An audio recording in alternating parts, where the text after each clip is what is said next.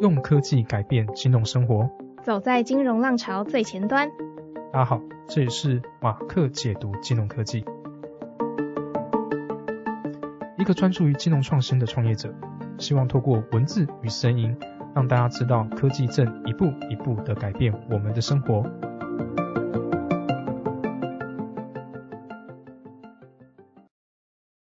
欢迎回到马克解读金融科技，我是主持人 Mark，我是主持人 Debbie。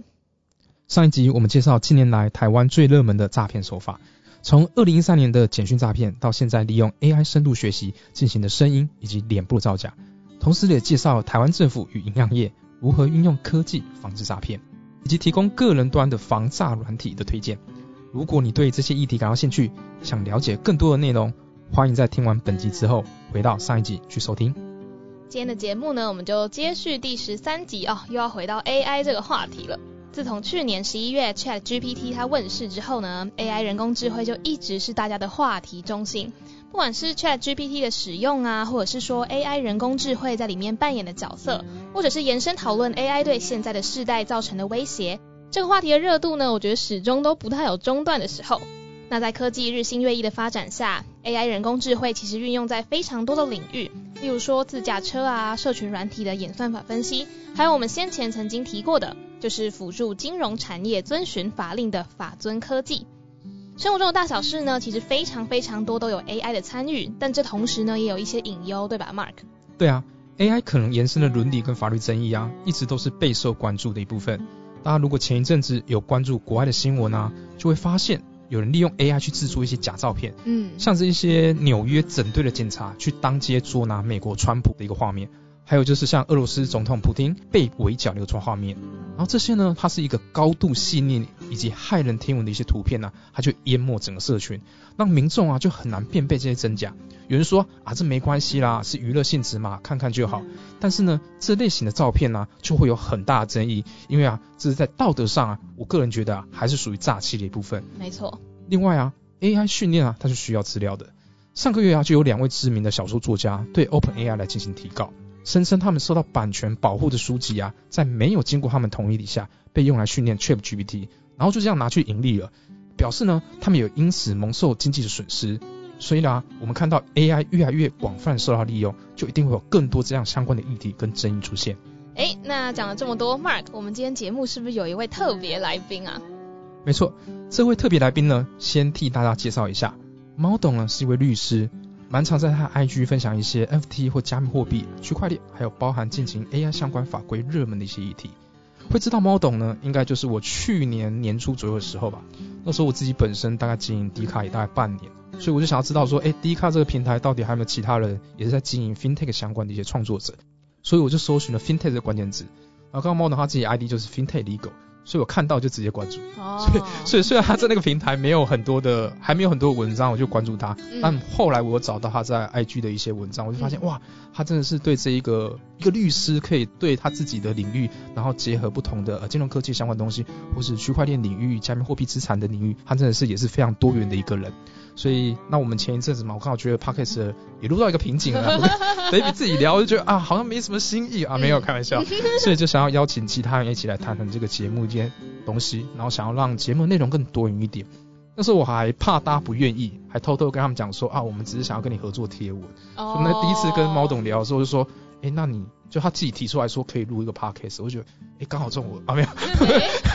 刚好中我的心意，所以我们就。刚好邀请他来跟我们聊这一次的一个节目。没错，那我们就一起欢迎今天的特别来宾，就是猫董律师。那就先请猫董律师跟大家自我介绍一下。大家好，主持人好，然后听众好，我是猫董律师，然后我目前任职于绿云科技法律事务所资深律师，那同时也是几名公司的呃法律顾问。那因为我一直以来都对于一些新兴的领域非常有兴趣，就像 Smart 知道的，就是对于刚开始是 FinTech 这块，然后从去年开始就是 AI，其实 AI 很早就开始发展，但是还没有到那么爆发的时期。去年的时候刚好加密货币有点退烧嘛，然后后 AI 突然兴起，我想说，哎，那也来研究看看好了。就发现说这两个议题其实对于法律都有很多的冲击，然后其实很多人也都知道说，哎，这个法律是不是没有定的很完善？嗯，所以就会来问我这样子的问题。因为我觉得这块算是蛮还蛮蓝海的，没有什么律师在研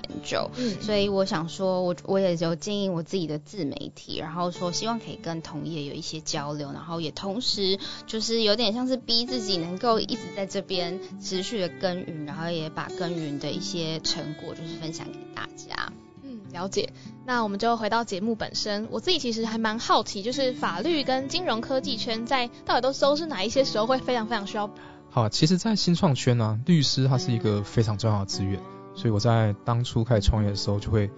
拼命的去认识一些律师，然后刚换名片。嗯。因为像你创业的话，就有一些纠纷跟合约的问题嘛。嗯。那对于金融科技业者来讲啊，法规层面的议题啊，它是一个很需要持续关注的一个重点。嗯。因为法规像台湾在二零一七年、二零一八年之后就开始有一些创新跟改革的开放，嗯。所以它常常在调整。那我们就会发现说，哎，在调整之后，那是不是有一些新的商业模式跟技术我们可以引入跟来使用？所以我们在 FinTech 领域啊。我们常会说，就是我们要先合规，再谈所谓商业模式到底可不可行。嗯，像我自己关注法规的话，就会主要有两个原因，一个是我怕我自己现在在执行的业务，就因为法规的更动而受到需要去修正啊或更正等等。像近期速发部对第三方支付业者一个调整跟纳管嘛，所以我们自己本身影响到，我们就必须要做出一些同步的调整。嗯，那第二就是我们也找新的商业机会，就是一些法规的调整跟开放，它其实就会让我们这些新的模式可以做应用。所以对我们来讲，有一个很好的律师朋友，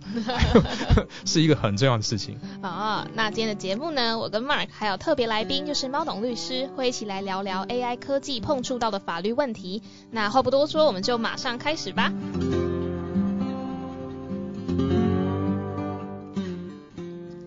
哎，那我还蛮好奇一个最直接的问题，就是我想要问猫董律师说，AI 科技里面比较常见的法律争议有哪一些？嗯，我觉得哦，我像我可以分享一下，我从二零二呃，就是去年去年在研究 AI 的法律的时候，是先从著作权法开始哦研究。那那时候其实是 Mid Journey 爆红嘛，那很多一些呃会师啊，就会想要用 Mid Journey 这样子的软体。那我那时候还蛮惊讶，说其实很多人都有这样子的法律概念，就是会问说，哎，我生出来。的作品到底有没有著作权？嗯，所以那时候我是先从著作权法开始研究起，那这也是大家非常有兴趣的一块。嗯，那后来随着，因为毕竟 AI 它还有很多，包括个资啊、治安啊，还有一些风险控管。那这个部分的话，就会比较针对企业，比如说企业它在运用一些 AI 技术的时候，它可能会跟第三方的厂商合作。嗯，那在这样的情况下，到底要怎么去规范这种个资？或是资讯，因为现在资讯很值钱嘛，是一个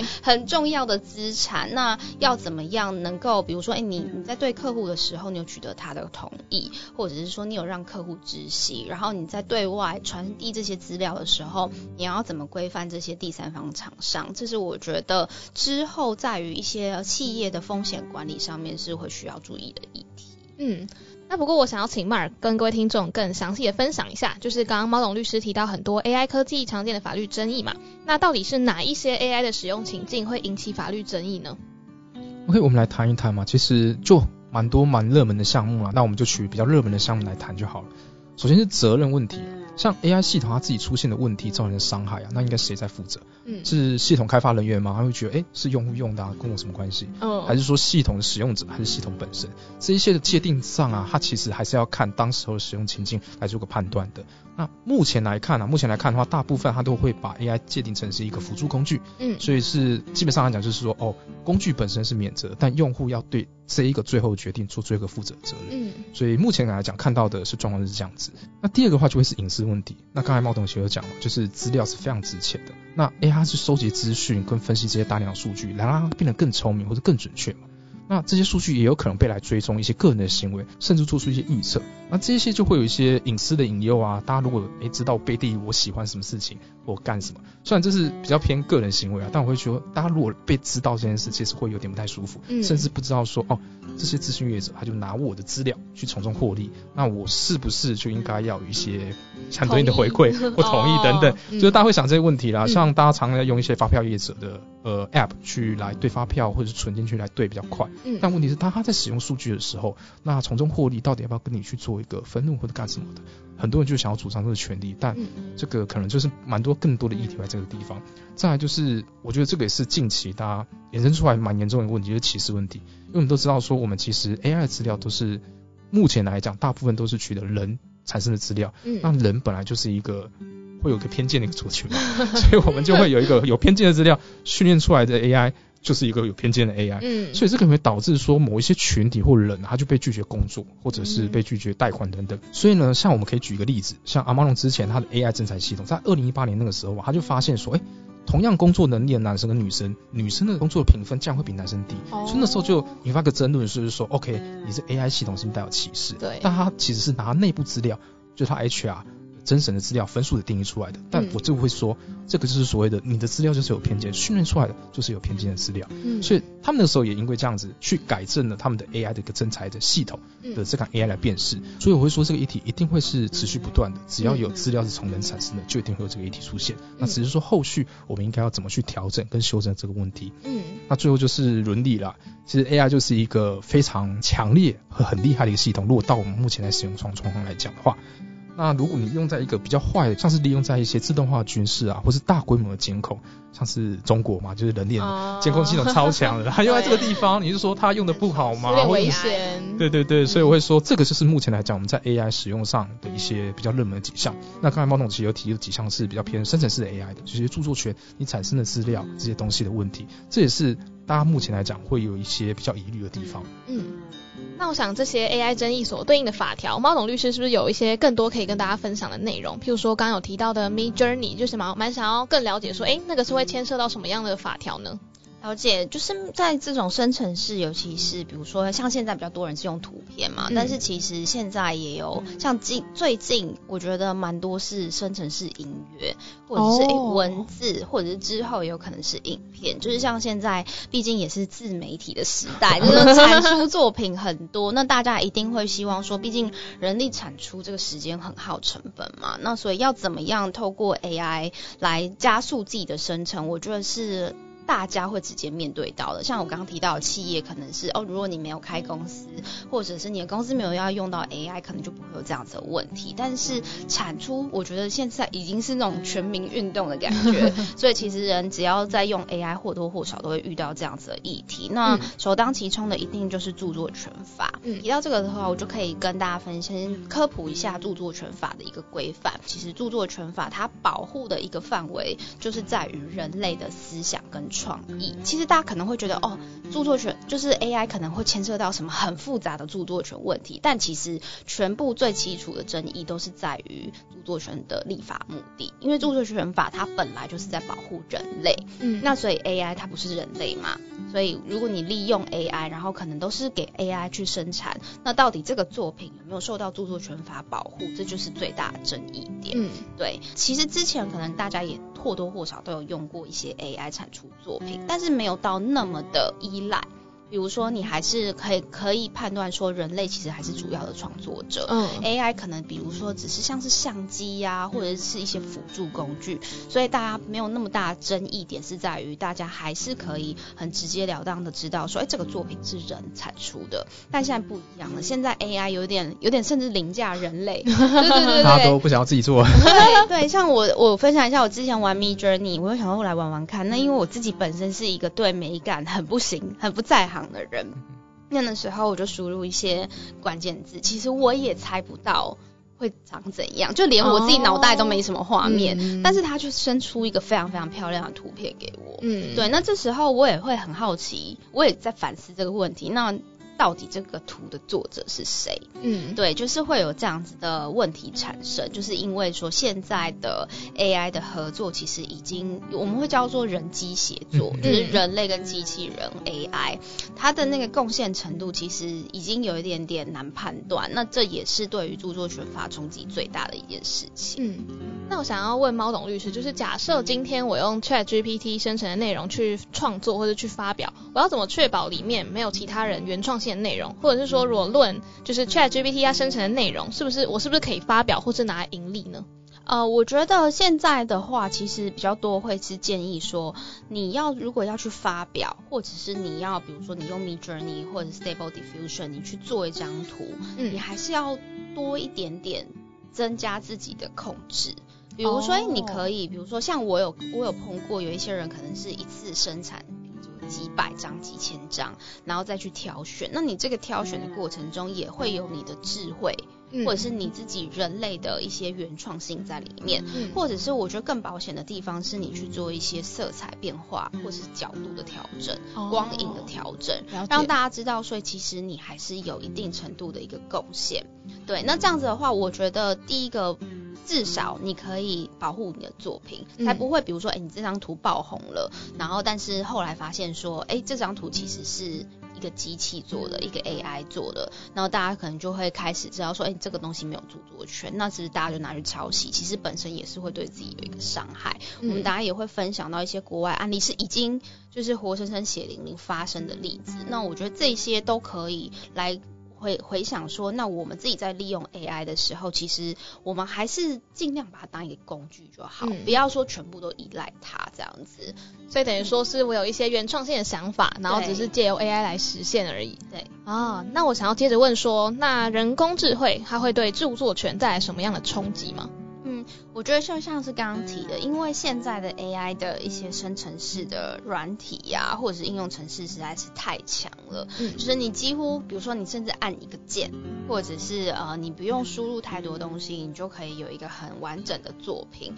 那这就会造成说大家就会开始 confuse 说这个作品的作者是谁。对那因为刚刚提到了嘛，著作权法它的第一条就是保障人类的创意，这其实也是我觉得很 make sense 的一件事情。像我们台湾的著作权法，它就是承袭于美国，嗯美国的著作权法其实也是这样子的立法目的，所以其实美国现在也是在面临跟台湾一样的状况，只有全世界只有几。有一些国家它是承认 AI 的著作权的，就是它承认说哦 AI 产出的作品是有著作权，那这样我觉得就比较 OK。但他们可能就有另外一个争议，就是那这样人类的地位在创作上的地位会不会越来越薄弱？嗯，对，或者是一些呃会师会不会失业等等，我觉得这就是有利有弊，你很难说就是 AI 有 AI 的作品有权利，或者是 AI 作品没有著作权，哪一个选项是对人类最好的？因为这个就是一个价值判断取舍的一个问问题。哦，那我这边想要问一下，比如说好了，我的训练资料都是同一个画家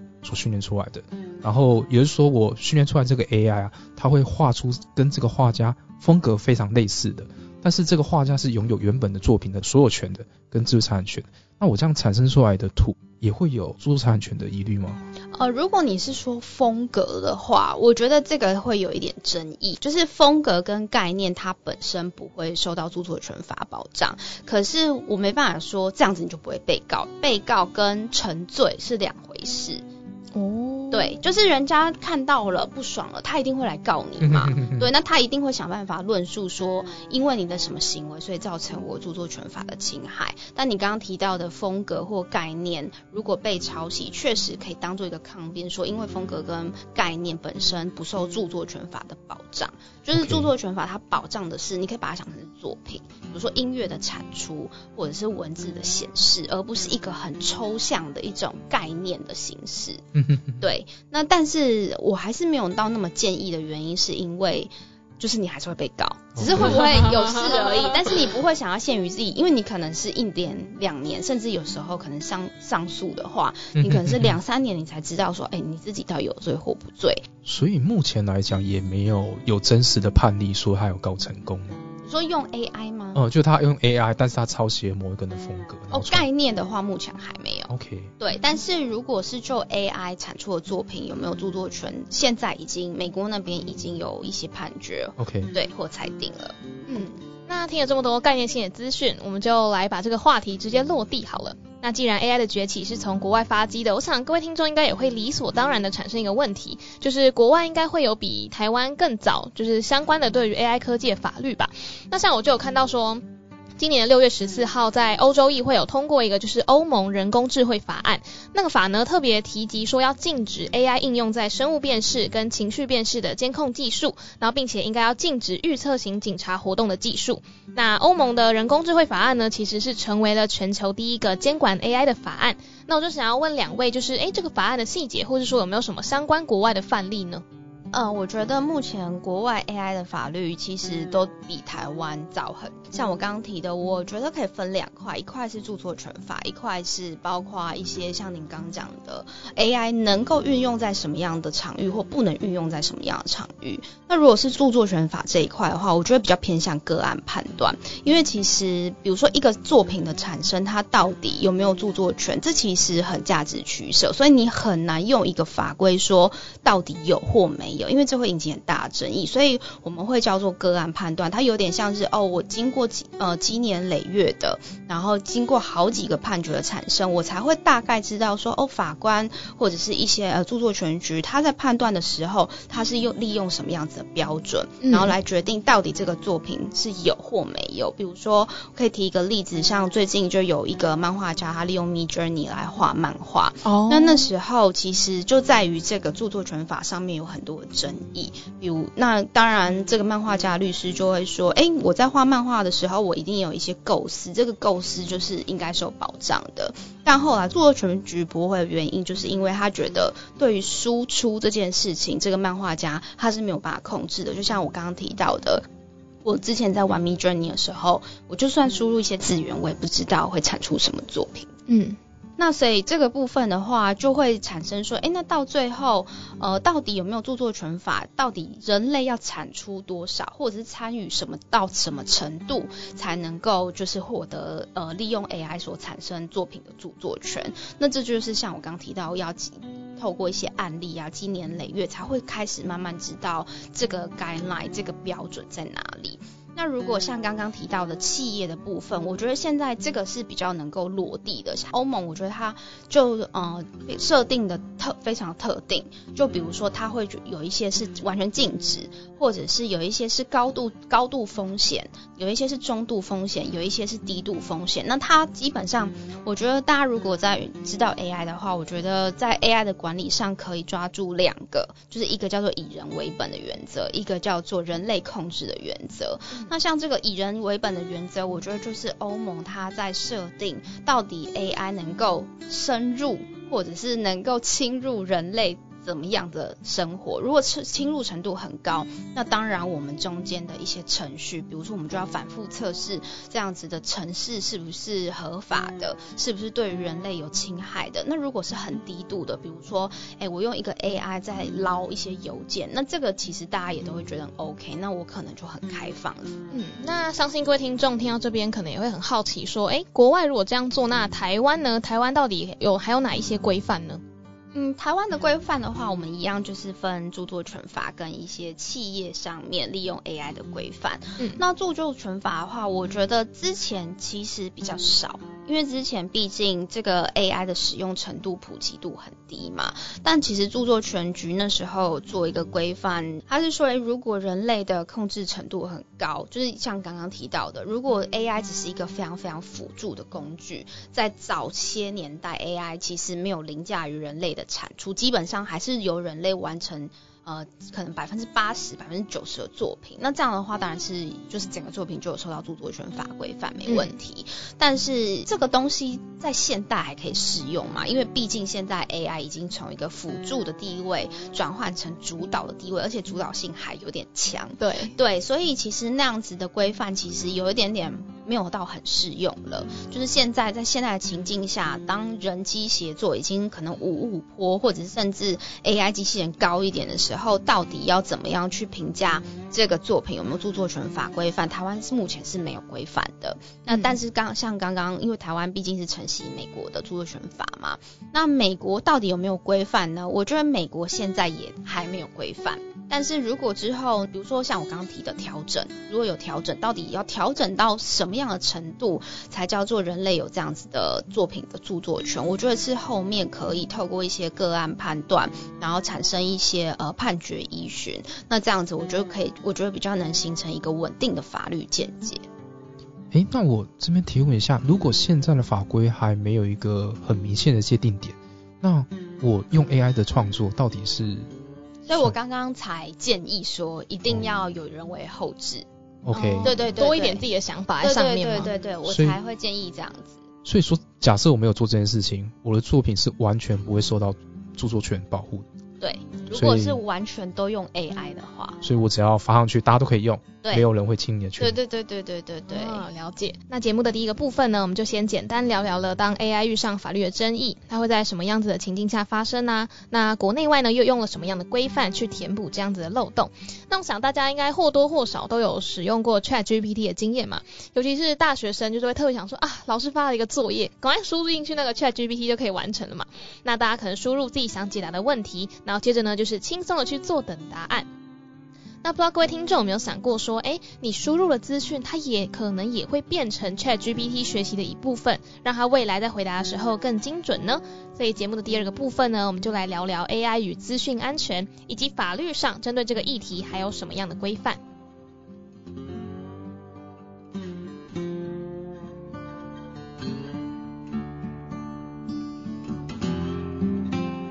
那节目的第二个部分呢，我们就要来谈 AI 跟各资治安的关系。那其实刚刚就是休息时间的时候呢，猫董律师有稍微跟我们总结一下，哎，著作权跟各自资安，他们在这个整个法律上的规范是有不一样的严谨程度的。然后想要请猫董律师先跟大家分享一下这两个的差异。OK，就是总结一下，我觉得大家都会觉得说，哦，如果有 AI 的话，是不是就就一定要立法？但是如果以著作权法来说，因为刚刚有提到著作权法比较多会是个案判断，它需要一定的个。去累积，然后慢慢形成法官的新政，让大家知道说，哎，大家都是怎么去立一个标准或立一个呃判断的依据。那像这种的话，我自己啦，我自己个人就会觉得，哦，那不会再。立一部法，或者是说不会再去呃修法，除非说台湾要成为一个承认 AI 有著作权的国家。那但是各资跟资啊，因为它比较多会是一些规范，比如说像刚刚提到的企业或是金融业，它在处理到呃呃个人的资讯，或者是它在。运用 AI 的时候，他要遵守哪一些规范，或者是一些程序上面要做的一些事情。那我觉得这个部分就会有一些，比如说草案啊，或者是指引跟准则。那像等一下也会分享到说这几天呃经管会发布的一些规范，让大家知道说，哎，其实 AI 在呃各自上面跟自然上面其实已经有稍微的一些展开的原则了。那但在著作权法上面，我觉得还是会靠说之后呃。法官判决，然后给大家一个标准。嗯嗯，所以简单来说，就是创作可能相关作品的著作权法，它可能是比较看个案。但是我是各自自安，因为它可以造成的危机是蛮大的，所以就会有一个很明确的准则。那我想要问猫董律师，就是个人资讯的这个治安问题，对听众们而言，它的重要性或者是说致命性是在哪里？嗯，我觉得，我觉得这个其实我自己还蛮有感的，因为我觉得现在大家对于自己的各自意识很抬头。对对，比如说像金融业，我之前在金融业工作过，其实金融业就会给大家一个权利，说，哎，请帮我删除我在这个呃机构里面的所有的资讯。嗯，对，比如说。可能发生一个小客诉，那可能呃客户不爽，他就会跟这个企业这样子要求。那像各自保护法，它其实也有赋予就是每个人这样的权利，然后也有客这个企业义务，说，哎，如果如果就是当你的客户要求说你要删除。或者是要怎么样，呃，不能够再运用他的个资的话，那你要同意这样。所以我觉得个资像现在就是大家都对于这一块其实很严谨。那呃，包括像现在也是，我觉得有一个很大问题，也是因为比如说像科技巨头或者是金融业，就是拥有很多人的非常非常多资料，而且这些资料都是呃非常重要性的，就是甚至有些时候可以可以拿去给其他人运用。嗯，所以在这样。这样子收集、运用、处理过程中，对于客户都是有一定的影响程度。那所以我觉得这也是为什么我刚刚提到说，各自跟资啊，会是呃，比如说经管会啊，或者是一些主管机关、政府会很重视的议题。嗯，那想要问 Mark，就是 AI 真的会跟我在前面所说的一样，我们把输入的资讯，然后它就会直接拿去学习，并且在未来应用给别人吗？大家如果有使用 Chat GPT 的时候，你刚注册啊，其实它有一个预设你是没有发现的，它就会预设你同意 OpenAI 使用你输入的资讯来改善这个模型。嗯，那如果你没有关掉的话，其实你就是在帮助 OpenAI 来收集资讯，来训练它的 model。这也是为什么它就是想要一开始的时候提供免费给大家使用，嗯所以你的这些资讯呢就会变成它去训练的资料。嗯那过去呢就有一个新闻，就有个用户说，他就把自己的手机就是当成提问词放进去输，然后过一阵子他发现他查一些资讯或问一些问题的时候，他发现哎、我的手机号码竟然在上面了。好可怕。所以呢，这个就引起大家的恐慌。嗯原来他是会拿我们的资讯来做训练的，而且你一开始注册的时候就同意了，因为它会有使用条款嘛，就会没有看就直接呃打勾。对我赶着用就会嗯贡献出去了。然后另一个比较严重的问题就是，刚才猫董也讲，因为这些企业巨头或什么的，他就收集到很多人的资料嘛。嗯那这些资料如果有不小心有漏洞的地方，那这样子造成的治安危害是会非常危险的。嗯像今年三月，Chat GPT 呢就发现一个漏洞，它可以让你看到其他用户的聊天资讯，还有就是说，包括你可以看到别人的信用卡的资讯、订阅的资讯等等。那所以在发现的当下，Chat GPT 就中断下线了几个小时，因为我发现那一天根本就不能用，造成我很大的困扰，所以我就查发生什么事情了。所以我会想说，这是 AI 工具的使用啊，它一定会伴随着相关的一些各自治安的问题的发生，这也是我们未来都必须要能够注意的事情。就是呼应 Mark 讲的，像是我觉得像是刚提到的，因为一些因为现在很多都是第三方的城市嘛，或者是第三方的公司在就是提供这些 AI 技术，但是这些第三方公司，比如说它技术够成熟嘛，或者是它有没有受到监管，那我觉得就是一个很大的问题。那还有包括说，呃，像金融业之前为什么像其实大家都会去觉得说，哎、很多公司跟很多企业应该会想要搞运用 AI 吧，那但是其实很多人对于 ChatGPT 是有点惧怕的，尤其是企业或者金融业。嗯，原因就是在于它如果一开放给大家使用，那是不是有可能一个银行的行员，他可能会会在用的时候输入一些公司内部的机密资料？嗯，那这就也会有一些机密资料外流，或者是客户资料外流的一些风险。所以我觉得这都是呃 AI 跟各资跟治安上面一些蛮大的一些风险，这样。那事实上，针对就是 AI 跟各自资案的漏洞跟争议呢，在台湾的金融科技圈，金管会也有发布相关的规范。哎，那就这么刚好，就是在我们录音的前两天呢，金管会就公布了金融科技发展路径图二点零，它代表着金管会跟金融业对 AI 跟各自领域是有所行动的。那我这边想要先跟各位听众说明一下，就是到底为什么会有这个呃发展路径图。那金管会呢，其实是为了引导金融创新，然后提升金融市场的竞争力，所以曾经在一百零九年八月的时候发布了金融科技发展路径图一点零。那大家都知道嘛，就是金融科技的发展是非常快速的，所以在各种日新月异的科技在加入金融领域的时候，金管会呢就希望可以形塑一个友善的金融科技发展生态系。那一点零呢，它就是一个三年期的计划，所以今年八月呢，就是金管会发布二点零的时候。那讲了这么多，我想要先问 Mark，为什么金管会跟金融业会针对 AI 跟各自的部分去有所行动呢？好吧，那我们还是先大家科普一下这个金融科技发展路径图是什么东西。那其实它有一点零版，那我们这几天发展的是一个二点零版。嗯一点零版呢是在二零二零年呢金管会提出的一个版本，它主要是因为我们现在金融科技发展非常快速，所以呢这份路径图呢就提出了我们在这样子金融科技发展领域的一些政策啦、目标，还有阶段性的任务。嗯所以呢，他希望可以打造一个比较良好的金融科技生态嘛，所以一点零版就分三年去执行。那到今年，也就是说它是第三年，所以今年就会有一个二点零版的产生。嗯那我觉得这个路径组它其实比较好的一个地方就是说，我们如果是金融科金融科技业者或者是创新业者，你可以很明确看出，就是政府在未来这三年它要执行的重点，要发展重点科技是什么，所以你就会有明确的期待跟发展的规范，懂你比较不会把重点放在错的地方，因为如果是我们讲的是风上的猪嘛，如果是政府要发展这这个科技，那如果这些业者去加入跟发展的话，你就比较好期待有收到更多的资源来做这件事情。但我自己本人认为啊，其实这个发展路径图啊。被定义的这么明确，然后它其实有点小小缺点，就是啊，第一个就是有一些东西你执行上就会有一些问题出现，就是执行效率不佳，因为有些东西执行上比他们想象写出来的还要困难很多。他们太理想了，对，太理想化，所以很多规范就是你看到上，这不可能这个时候做出来，所以发现他们为了把它塞进三年里面嘛，有些东西就做的有点好像批评金管会，就有点 就是起头很好，然后后来收尾就超了了帅帅的，然后报告是写很漂亮，但实质上？也不是太保守，就是说他在实际上执行的时候发现哦。我可能要先调法规，或者是我的业者根本就觉得这没有可力所图，我根本就不想要参加，所以变成说大家就不想要做这件事情。但我金管会我定了路径蓝图诶，但没有人要做怎么办？他就强迫一些业者去做或执行，然后就发现很多公家单位就硬着头皮下来做这件事情。所以他虽然洋洋洒洒定了这件事情，嗯。但实际上有可能有些东西的效果或成果不好，因为可能三年前看这个东西觉得它应该要发展，但到第三年它就没有那么好，对，所以它就会有一些政策上的便宜的问题。嗯，再来就是说这些期间，因为三年其实很长嘛，如果一些更重要的议题，比如说现在 AI 吧，它是一个很重要的议题，那你应该插进去做，就他的想法不是，那我就等到。哎，我明年刚好要宣，我今年刚好要宣布要一个二点零要出现，所以我在八月的时候才做这件事情。那其实这个议题在四月或三月的时候，就很多立委去咨询说，哎，我们是不是要做这件事情，要怎么规范？所以他就会说，哦，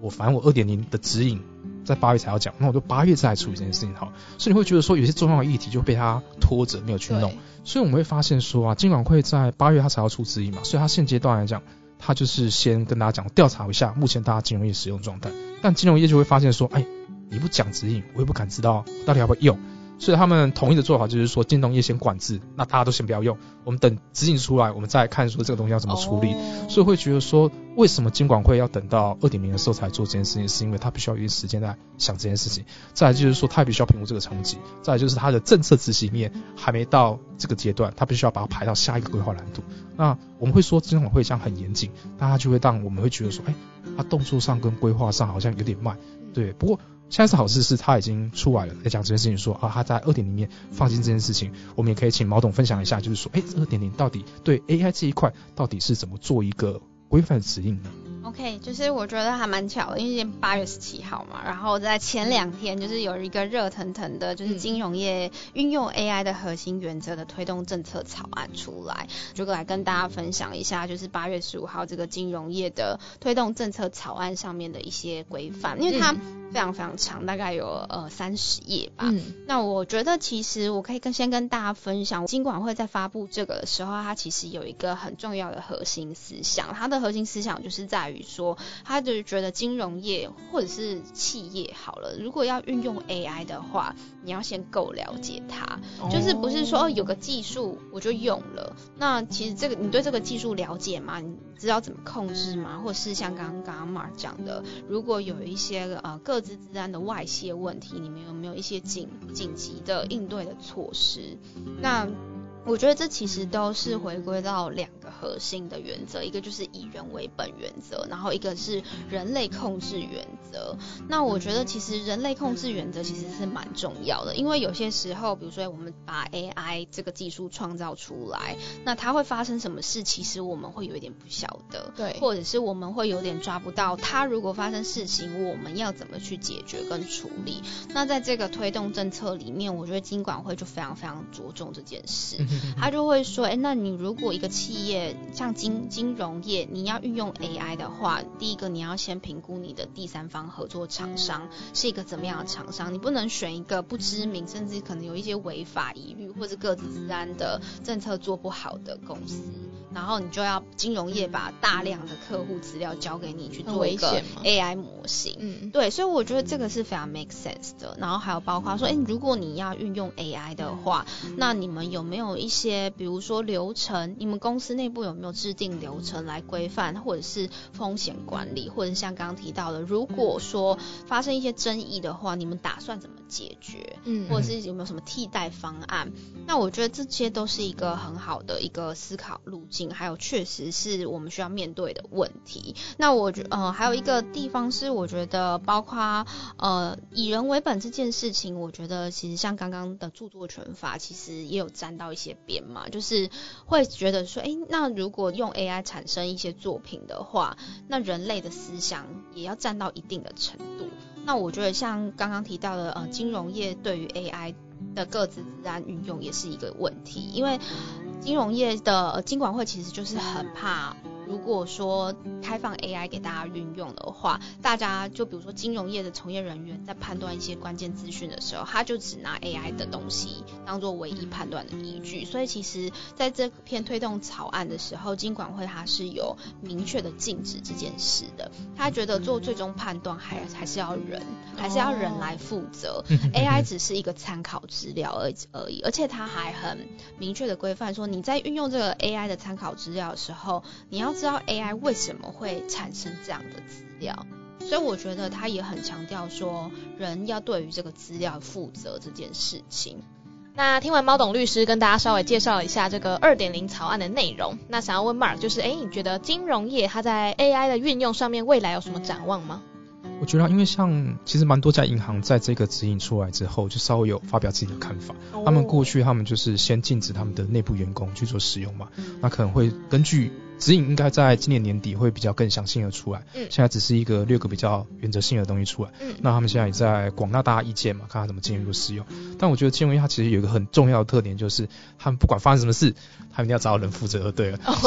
所以对金管会来讲，他接到一个客诉嘛，就是有人打电话给金管会，哎，银行用 AI 发生什么事，那银行就要找出这个人负责。哦，所以基本上来讲，不管是这个建议是呃 AI 自己判断也好，他最后都会有个关卡，就是哎，这个是这个人做决定的。嗯，所以他们就是说，为什么刚才讲的？以留文本必须要找到有人来进行所谓的负责人来做这个这件事情。嗯，然后再来是资讯外流这一块，大部分的银行目前都是讲说他们会自建，把自己的模型放在自己的主机上面来做自建。像 Microsoft 它就有提供，就是为企业而自建的一个 ChatGPT 的一个 server，你可以自己使用。所以就是说，你所有存取的资料或询问的问题都是在你自家的 server 上面，所以就比较。会减少那一个刚才讲的一些各自外泄啊使用的疑虑，就是说你不是跟你跟我用的 ChatGPT 那台 server 跟我用的是不太一样，你不要上云，你要上在私用云，呃自己本身地端的 server，这也是某一个做法之一。所以开始会有一些就是 AI 的发管里面，他也注意到这些问题，他也知道哦你有隐私的问题，对他所以说他现在也开始，比如说刚才讲的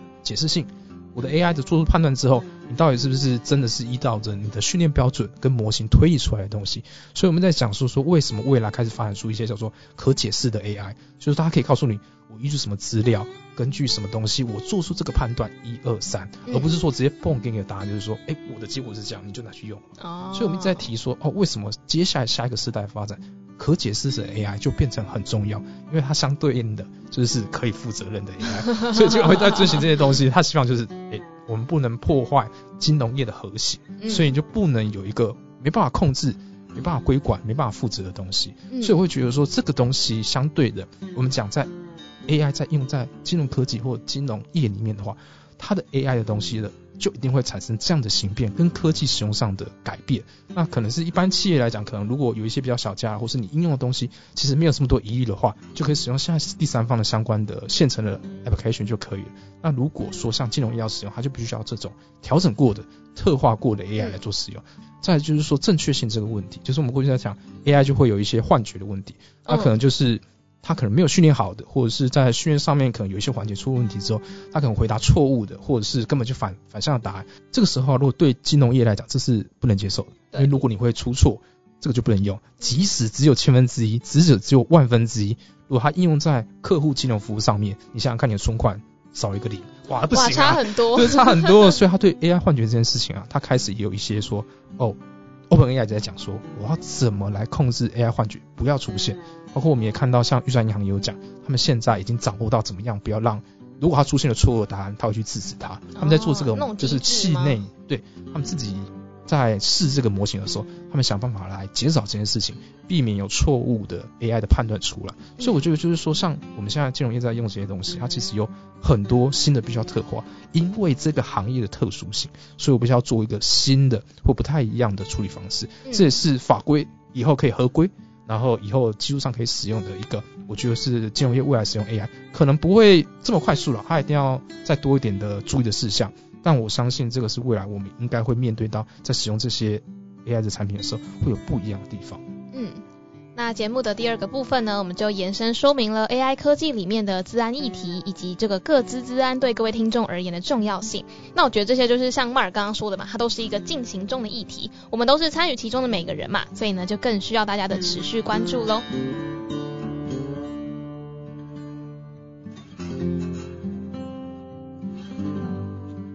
那今天的节目到了尾声，想要先请猫董律师从自己的领域出发，就是为各位听众下一个 AI 跟法律的小结论。OK，就是要提醒听众，就是因为我就知道说今年很疯狂，就大家就是疯狂的学 AI，那我觉得真的是一件好事，就是大家就是非常关注这么新的议题。嗯，但其实，在带来便利的同时，我们很常就会忘记一些风险的存在，但这些风险确实也是有的。比如说像刚刚第一个阶段提到的，诶，如果著作权的问题，如果你都是用 AI 来产出的话，那有可能没有著作权。那如果到时候别人抄袭的话，是不是就没有办法保障自己？那像第二块提到各自自然也是，就是毕竟在使用 AI 的过程中，那如果企业不当的收集我们的资料，或者是说哦不当的传给第三方的厂商，或者是第三方的厂商在处理的时候没有那么完洽，那如果造成其他各自自然的问题，可能也会对于人类是一个伤害。那所以我觉得这个就是一个权衡吧，这一定是不断的调整，就是像刚刚主持人提到的，它是一个渐进式的过程，而且